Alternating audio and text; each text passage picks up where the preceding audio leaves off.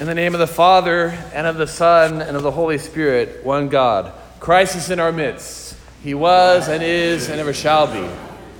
Now, when we see this demoniac, we may, if we have our vision of Hollywood in mind, we'll think of him sitting innocently one day, and all of a sudden a demonic spirit comes into his, his comes into his body, animates him, and sends him off into the tomb, something instantly.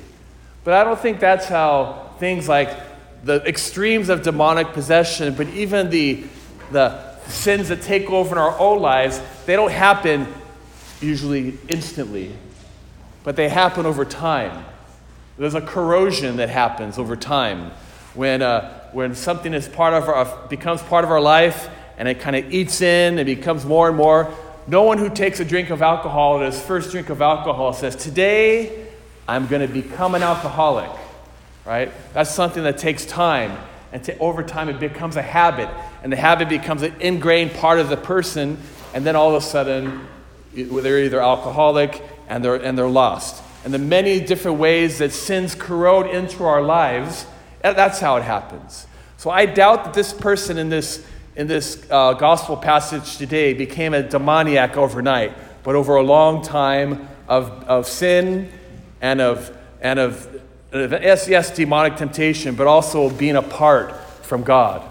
Also, the people, the, the townsfolk in this, in this gospel, look how jaded and cynical they are because they saw this man who was a demoniac in chains by the demons. In fact, he was so tormented, excuse me, by the demons that the people had to put him in chains. And then they see this man in his right mind, and what happens? They're upset. Their lives are interrupted. Their livelihood, the pigs, are gone. And they get upset. And rather than rejoicing that one man is free, they, they ask the Lord to leave. That doesn't happen overnight. That happens over time. That happens through forgetfulness and through neglect and through focusing on the world and worrying about the livelihood so much that they forget about the people and the human beings around them. Let us let that not, happen to us. Our culture today is very corrosive. And I don't need to list all the kind of ways that the culture is corrosive with, with secularism and with the entertainment industry and nowadays digitally with the phones and everything that we're focused on eats away slowly at who we are as human beings that we need to be very, very careful. Today, Jesus in this gospel gave the disciples and the townsfolk and all those who read this gospel a warning, a foretaste, a foretaste of bitterness that will come if we are not watchful and careful of our souls. Because God came to make our souls pure again. God made our souls pure. Children, when they're young, their souls are innocent and pure. And over time, because of this corrosion, because of the things that we let in, either we, by knowingly or unknowingly, that become part of our lives, we start to become the cynical, know it all, whatever adults that we are to this very day. So we need to be careful, we need to be watchful. Jesus does this miracle to make us aware of ourselves and the possibilities of our lives that may happen if we are not careful and watchful. Now, it reminds me of, a, of a, when I was young, when I was 18 years old, I had a, a job, a very dangerous job. The most dangerous job I had in my life is not your, being your parish priest. the most dangerous job I had in my life, I worked in a chemical plant. I don't know if I've mentioned this before. And this is a chemical plant. I'm not going to name the name of the company, but it had the most dangerous chemicals in the world. And I worked there for a summer as an intern, a mechanic's assistant working in the tanks, working with the pipes, turning valves, closing valves, all these things coursing through these pipes. And on top of that, my dad was my boss. My dad was also the safety engineer of this refinery. His whole career is keeping people safe. His workers and, the, and literally the city around this, um, this chemical plant. One day before I started, my, I was, I, I, when I was 18, I was not the controlled guy that I'm. I was dopey. I was clumsy. I was impulsive. I, I saw, uh, I saw uh, a valve, I probably very much would want to turn it just to see what happens, right? My dad, before the day started, he, he took me into the, to the, the, the, the garage in our house. He put my hand over the sink. He had a pitcher of water next to the sink. Out of his jacket, he took a little vial of a clear liquid. I don't know what it was. It had an eyedropper. He took this liquid. He dropped the drop on my hand, a one little drop. First, it started to bubble. Then, it started to smoke. Then, it started to hurt. Then, my dad poured the water over my hands. I don't know what it was, perhaps. But, and I was okay, and I let him do this. I was 18. Again, I was, I was dopey. But he was teaching me a lesson. What is he teaching me? You're going to go work in this place the next day for the summer with very dangerous things that people, you could be killed. And imagine if that drop of stuff was all over your body if you're not careful. Be careful. And he said, even worse, what if you're careless and you turned a knob or a valve and caused the chemical to go to the pipe and go into another coworker that, had not, that was not expecting, or into the end of the atmosphere and cause all kinds of people around the plant to be hurt. What's he teaching me? To be aware of myself. God wants us to be aware of ourselves in this toxic, corrosive world. Yet that yes, we Orthodox Christians believe that demons are present and working and, and, and corroding our lives. I believe it. As a priest of now almost 15 years, I believe it and I have seen it, and I know that it's possible for this to happen in our lives. It is a reality.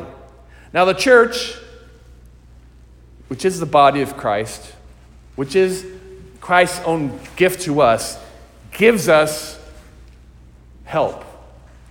First of all, the church preaches the truth. The church does not sugarcoat anything. There are three, the three main threats that we have in our life are death and the devil and sin. The church does not hide these things.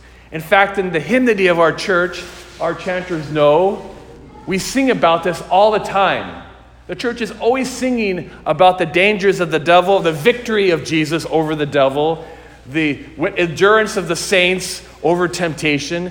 Tomorrow, I, I encourage you to go online, oca.org, and look online at the life of Saint Hilarion, a man who was in his hut in, his, in the desert and had all these demonic things pounding him outside the door of his hut. He would hear lions, he would hear harlots cooing at him to come out and give in to temptation. And he knew that what they, they were coming from, that there were demonic temptations, and he endured. Yes, this is an experience of the church. The church sings about this. The church reveals the corrosive forces. The church tells us especially about death and sin and the devil as being a spiritual reality. Now, again, this miracle in the Gospels show our own susceptibility. It reveals our spiritual opponents. They honestly address the threats that we have. And the church addresses them and empowers us to resist the devil. So, as St. James says in his epistle, if we resist the devil, he will flee from us. For example, I have three examples, only three, but there are many. Against death, that threat. What is the church? A threat to our bodies. What does the church give? The church gives us the Eucharist. Christ offers his own body and his own blood. When we receive the communion in a few moments, think about what it is that we're receiving. We are receiving Christ's death conquering body that passed through the grip of death, that is, it lives in the resurrected kingdom, that in this, this, this, resur- this uh, resurrected body we take into our own body because Jesus shares his resurrected life with us and the life of heaven, the life on the other side. And with the communion, Jesus is, now picture this, Jesus is pulling us through, through our lives into the heavenly kingdom. This is the gift of the Eucharist This is why it's so precious. This is why we do this every Sunday, and this is why we need to partake of it. It's not a magic potion, it is a way of life, and is a way of life having God share his life with us and us to share our lives with him. Against sin, the church grants grace. The church gives, the word for grace means a gift, and that gift is the Holy Spirit. The Holy Spirit, we call it the Lord, the, Uh, uh, the, Holy, the Lord, oh, Heavenly King, the Comforter, the, the Lord, the Spirit of life, who guides us, who comforts us, who strengthens us, who purifies us, who enables us to step away from sin and to draw us again to God. None of you would be here this morning or would be Orthodox Christians or could say, Lord, have mercy, or Jesus is Lord, or Jesus is risen from the dead, if not for the Holy Spirit. This is a, a gift again that, the, that God gives to us. Just a little thing. When we're, bap- when we're doing baptisms, maybe you've all seen them, and we baptize the, per- the baby or the recently an adult, and we bring the person out, and then we chrismate them with the Holy Spirit. What is the community? Next to baptism, I want you all to yell, yell out very loudly. When, I'm, when I say the gift of the Holy Spirit, the whole community yells at the same time, the gift. The whole community acknowledges the spiritual life is a gift from God, again, to protect us and to enliven us and to purify us and to keep us safe in this corrosive world. And then finally, against the demonic, the church gives exorcism.